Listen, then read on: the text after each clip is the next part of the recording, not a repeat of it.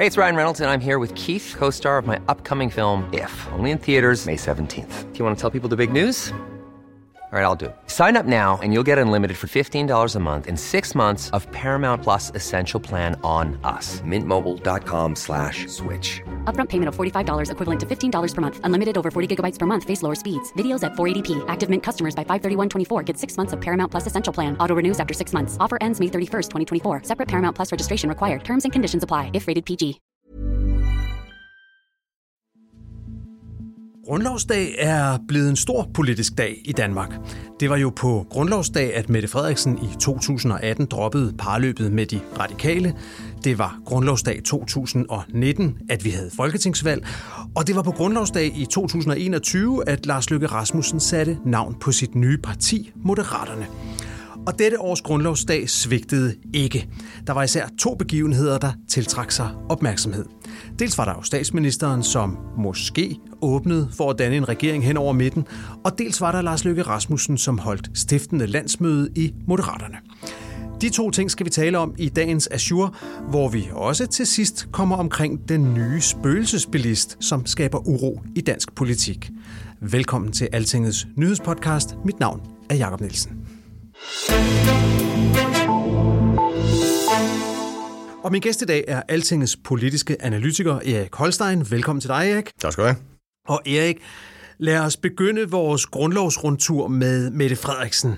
Altså, hun skrev en kronik i Jyllandsposten og gav et interview samme sted. Og det, der slog mig, når jeg læste, det var jo, at budskabet var sådan en lille smule kryptisk. For på den ene side sagde hun, at hun var sådan lidt åben for ideen om en bred regering hen over midten. Men på den anden side slog hun fast, at hun fortsat går til valg på at fortsætte med en ren socialdemokratisk etpartiregering. Så hvilken af delene mener hun egentlig? Jamen, jeg tænkte på det samme. Jeg synes, det blev sådan lidt øh, uh, mudret budskab, for at sige det mildt. Uh, der er ingen tvivl om, at uh, hvis hun kan vælge selv for fadet, så vil hun fortsætte med etpartiregeringen. De er meget, meget glade for den der etpartiregering. De vil meget nødig have de radikale med i regeringen, og, og de synes, at, at det giver altså et helt andet politisk rum og sådan en anden manøvremulighed, at man kan styre det hele selv. Men det er jo lige så klart, at øh, det kan blive meget svært at køre den model videre efter næste valg. Blandt andet fordi de radikale jo står og tripper for at komme i regering og øh, kommet med alle mulige trusler om, hvis det ikke lykkes. Og SF gør vel egentlig det samme? SF eller gør hvad? det også. De, de tror ja. ikke helt så meget, men, men øh, Pia Olsen Dyrs øh, lyst til at komme i regering er ikke mindre end Sofie Carsten Nielsen. Nej, præcis. Det er helt sikkert.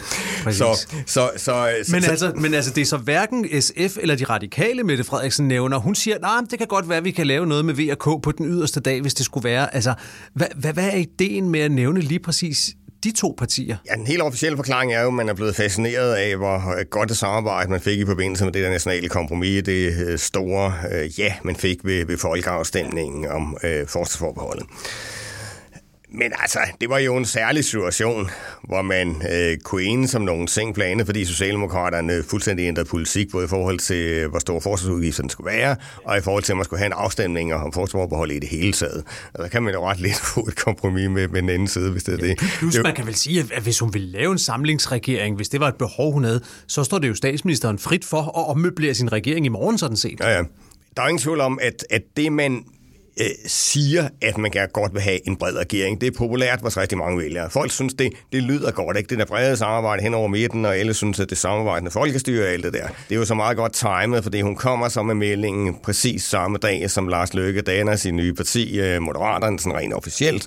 Øh, og hvad er hans øh, budskab frem for alt? Jamen, det er jo, at, at øh, han skal øh, sørge for, at der kommer et bredt samarbejde hen over midten. Og der kan Mette Frederiksen jo så sige, jamen det, det behøver vi sådan set ikke Lars Løkke til, det kan jeg. Det går jeg også ind for. Det går jeg ja. også ind for, ikke? Men prøv lige at forklare mig, hvad er, så, hvad er så ideen, når hun nu ved, hun har to partier, som faktisk utrolig gerne vil med ind i den regering? Hvilket signal sender det til dem? Er det, er det, er det opløftende eller lidt nedslående set med, med SF's og Radikales ører og øjne, det her? Det kommer ind på, hvilken partierne vi taler om, fordi for, med SF-øjne, så er det en problematisk melding. Altså, det, det er jo klart, at hvis man tager Mette Frederiksen på ordet, at man skulle forestille sig, at der kom en regering mellem alle de der fem partier, der var med i den nationale kompromis, så vil SF jo få øh, problemer, der vil få øh, de problemer, partiet havde under Thorning-regeringen til at blegne. Ikke? Øh, så altså, de har også været sådan ret forbeholdende over for det, på at sige det mildt. For de radikale, der er det jo sådan et drømmescenarie. Ikke? Altså, så føler de igen, jamen, så sidder de som, øh, som smørklæden der i, i midten, når man får det det der brede samarbejde. De, I stedet for at være det parti, som hverken de borgerlige eller Socialdemokraterne vil samarbejde med, så kan de komme i regering med, med begge parter. Ikke? Øh, så det ville jo være øh, fantastisk for dem. Så, så de har selvfølgelig taget det rigtig godt ned. Og man kan jo sige, at, at øh, der kan jo ligge det yderligere i Mette Frederiksens melding, at, at øh, øh når der så kommer de der så meget besværlige regeringsforhandlinger efter et valg, fordi det tror jeg, man kan være helt sikker på, der gør. Ja. Jamen, så kan hun jo i hvert fald også overfor de radikale sige, jamen, sådan noget her, jeg har jo forsøgt at, at række ud til det brede samarbejde. De borgerlige vil jo ikke, og det kan jeg jo desværre ikke gøre noget med, men altså, det, det kan sådan være lidt lettere for de radikale, som måske affinder sig med, at, at, at det ikke bliver en bred regering, og, og måske endda også, at det bliver en socialdemokratisk etpartiregering igen. Det er jo i hvert fald det, Mette okay, så det kan være sådan et forsøg på at sige, hey, jeg har faktisk prøvet, venner, men det virkede simpelthen ikke, ja. det her. Så lad os lige som det sidste om Mette Frederiksen øh, tale lidt om, for det er noget, jeg går og tænker en del over, det er, hvor, hvor, hvor, hvor let eller svært og måske mest svært, bliver det egentlig for Mette Frederiksen at danne regering næste gang? Fordi hvis vi nu dropper alt det der med VK, som mm. jo nok er lidt ude på, på fantasiens mm. overdrev, men bare det at få dannet en ny regering, hvis man forestiller sig, at hun skal danne en ny etpartiregering, hun skal have lavet den forståelsespapir, hun skal have enhedslisten med, hun skal have SF, hun skal have de radikale med i hvert fald, hvis mm. det skal lykkes, må man, må man forestille sig. Altså, tror du, bliver, bliver det lettere eller sværere end første gang, hun dannede regering i 2019? Det bliver meget sværere. Altså, hvis du siger, at vi tager det ultimative kaoscenarie, at hun ikke engang får flertal med sin støttepartier alene, men hun også skal til at have en af skal Lars Lykke med ja, eller nogle andre. Netop, ja, ikke? Ja, ja. Øh, så kan det jo altså tage 100 øh, år for den anden regering. Altså Lykke ja. har jo direkte sagt det der med, at jamen, han vil godt agere kaospilot, indtil han får den regering, han gerne vil. Men selv hvis hun nu bevarer flertallet med de støttepartier, hun har, så bliver det jo enormt svært, fordi øh, altså de radikale vil gøre alt for at skyde sig vej ind til regeringen øh, næste gang. Det sagde de godt nok også sidste gang, men altså de, de er jo blevet så forbedret over øh, at være holdt uden for regeringen her i de her år, og, og de synes jo også, at Mette Frederiksen har ageret magtfuldkommen osv. osv. Så de, de vil få meget svært ved at bakke for kravet om ikke selv at komme i regering nu. Øh, og de radikale, man skal også tænke på, at det er jo et parti, der, der, der, altså, der var vant til at blive tilbudt ministerposter, mm. uanset om der den ene eller den anden. Øh, øh, og hvad med et parti som Enhedslisten? Jamen altså, Enhedslisten øh, vil jo... Øh, altså være mere um, bister den her gang, tror jeg, fordi de føler, at, at Mette Frederiksen i hvert fald indtil videre ikke sådan helt har leveret. Ikke? De synes, at, at de har godt nok trukket den meget, meget langt med enhedslistens øh, største krav af, af dem alle, nemlig at gøre op med, med uligheden og, og få rettet op på de der såkaldte fattigdomsødelser. Og det er der sådan en meget stor forbedrelse over i enhedslisten. Altså i modsætning til radikale, så er enhedslisten jo øh, her i de senere år ellers haft sådan en meget pragmatisk indstilling til udlændingepolitik. Ikke? Accepteret, at de havde, der var et andet flertal, der ville noget andet. Der var et andet flertal, der ville noget andet, og det de accepteret ud fra sådan en anden øh, parlamentarisk logik, at de kan simpelthen få mere igennem på, på, på for eksempel fordelingspolitikken, øh, end de kan på udlændingepolitikken, men også ud fra en eller anden demokratisk øh, synsvinkel om, jamen det er altså der flertal i befolkningen ligger, og den måde, vi skal ændre udlændingepolitikken på, det er at være overbevist øh, et flertal i befolkningen om, at der skal noget andet til ikke ved at, at bruge vores mandater på, på den mest yderlige måde. Men det har så ændret sig lidt på det sidste, også fordi de synes, at, at lige præcis det Vandre, der synes, at regeringen går utrolig langt. Og det er jo ikke, fordi det er nogen overraskelse, at regeringen følger den kurs, fordi de sagde jo allerede øh, tilbage i, øh, i 2018, at det var det, de ville. Men jeg tror bare, langt de fleste har troet, at, at det var bare et eller andet fantasiforster, der aldrig nogensinde vil blive sådan ja, noget. for det var jo også noget, som øh, den borgerlige regering før det ja. havde som ambition, ja, men præcis. det var først med, med Mette Frederiksens regering, at det blev mere konkret med forhandlinger forhandlinger med konkrete lande. Netop, og sådan noget. netop. Og nu, ja. nu begynder det jo at, at, at, at, at, at materialisere sig. Den er jo ikke, den er jo ikke hjemme for dem endnu. Der er jo ikke en færdig aftale, der er meget, der er jo galt. Men, men, men det er jo ikke længere sådan, at man kan afvise helt, at det bliver til noget. Øh, og derfor kan det sagtens blive øh, et, et tema i de næste regeringsbehandlinger også. Og der får Socialdemokraterne jo et problem, fordi den kan de altså ikke bakke på. Altså det, det er et, et så central del af deres øh, politiske, deres nye politiske DNA, øh, at de vil have øh, det der øh, center i øh, ja. et... Øh, et sted uden for EU. Et sted uden for EU, ja. ikke? Det, det, det, altså, så de kan ikke bare opgive det, fordi der kommer Alright. nogle øh, brokkerier på enhedslisten radikale og som om det ikke var nok, så er der altså manden, som vi nævnte i indledningen, Lars Løkke Rasmussen. Han, øh, han stiftede jo så efter verdens længste øh, politiske tilløb her, så formelt sit parti Moderaterne på et, på et landsmøde her i, i Vejle i weekenden. Og han gav også et interview. Han var i Berlinske, og der slog han fast, at han i hvert fald ikke vil pege på en blå regering. Og det lyder jo umiddelbart lidt forbløffende for en, øh, en tidligere venstreformand, der lige har stiftet et nyt parti. Hvad er meningen med den melding? Meldingen går jo frem for alt på, at han vil øh, brande sit parti som øh, noget helt nyt, der virkelig skal tages alvorligt mellem blokkene. Altså han vil ikke støtte hverken en ren blå regering eller en ren rød regering. Øh, og man kan sige officielt, øh, taget sådan øh, ord for ord, så er det jo sådan en, en melding, der sådan er, er neutral mellem blokkene, men, men i betragtning af, at Løkke han kommer til at æde langt størstedelen af, sine, af stemmerne på den blå blok, og, og i betragtning af, at hans udgangspunkt jo altså har været øh, et livslangt øh, forløb hos de blå, ja. så, så er det overraskende i meldingen jo unægteligt, at han ikke han helt udelukker, at han vil støtte en, en ren blå regering. Og det er jo et enormt problem for Jakob Ellemann, fordi altså, vi ved ikke, hvor mange øh, procent lykke ender med, men altså, han får vel et, et sted mellem, mellem øh, 2,0 procent og, hvad ved jeg, 5, 6, 7 procent. Ikke? Altså, han mm. kommer givetvis ind, han kommer givetvis til at sidde med nogle mandater.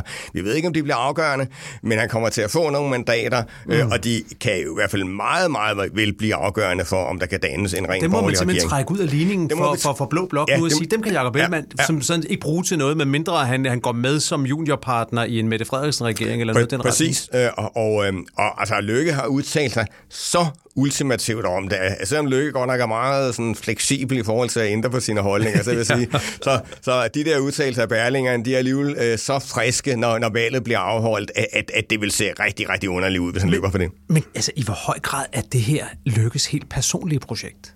Jeg synes, det er et personligt projekt. Det synes jeg, fordi altså, altså jeg, jeg har ikke i øh, de øh, år, der er gået, hvor jeg har fulgt Lars Løkke, og jeg har jo selv også fulgt ham i, uh, i hvert fald i, i 25 år, før han dannede sit parti. Ikke? Altså, jeg har ikke uh, på noget tidspunkt konstateret sådan et, uh, et brændende behov for hans søde, uh, om at man skulle have samarbejde over midten. Altså, han var jo selv med. det, det, det, det, det er i hvert fald overset. Ikke? Jo, så, så, altså, han, han var jo som bekendt leder af regeringen, der, der førte blokpolitik, og han var fremtrædende minister i Foghs regering, der gjorde det samme. Og så, videre. så vil jeg så sige, at vi skal være retfærdige. Så vil jeg sige, det. Ja, men lidt, ikke? fordi jeg, altså, vil sige, altså, jeg, jeg har jo interviewet Lykke her for en, to-tre måneder siden, ja. ikke? Øh, ja, blandt andet om forsvarspolitikken og alt det der, men, men så sad jeg og snakkede en del med ham bagefter også, fordi nu har han jo lige pludselig god tid.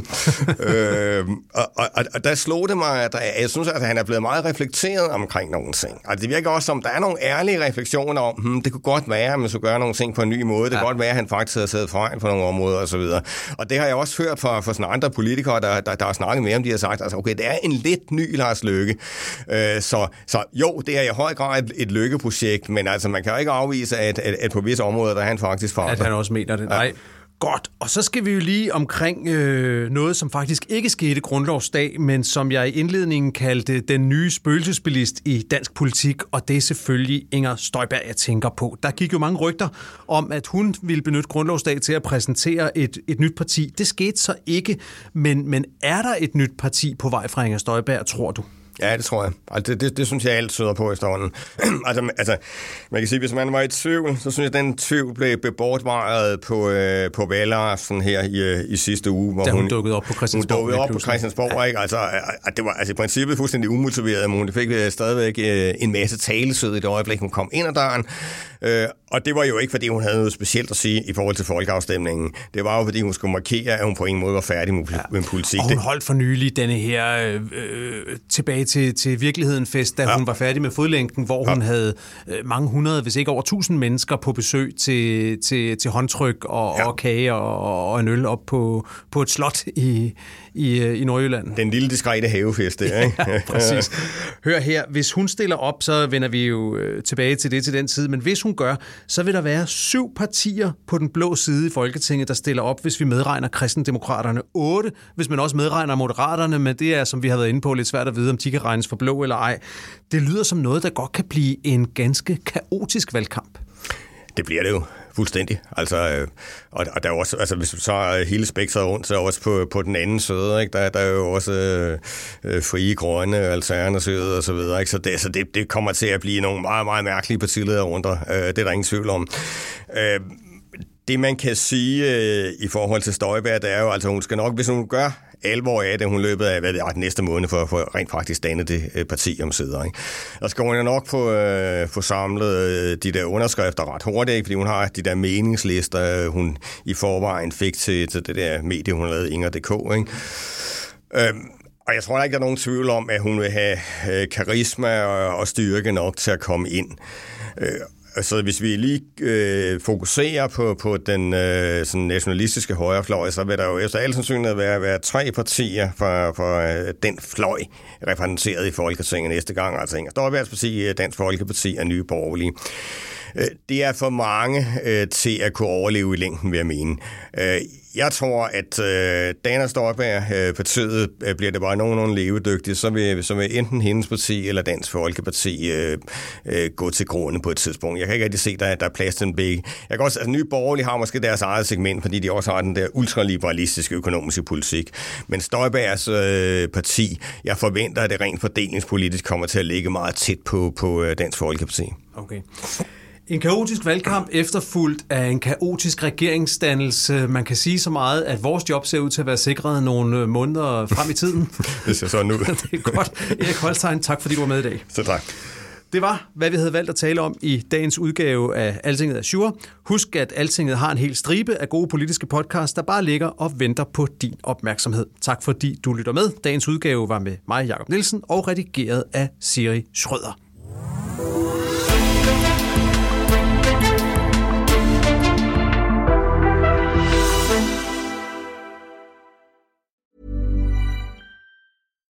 When you make decisions for your company, you look for the no-brainers. And if you have a lot of mailing to do, stamps.com is the ultimate no-brainer. It streamlines your processes to make your business more efficient, which makes you less busy. Mail checks, invoices, legal documents, and everything you need to keep your business running with stamps.com. Seamlessly connect with every major marketplace and shopping cart Schedule package pickups and see your cheapest and fastest shipping options from different carriers with rates up to 89% off USPS and UPS rates. And with the Stamps.com mobile app, you can take care of mailing and shipping wherever you are. Make the same no-brainer decision as over 1 million other businesses with Stamps.com. Sign up with Code PROGRAM for a four-week trial, plus free postage and a free digital scale. No long-term commitments or contracts. That's stamps.com. Code program.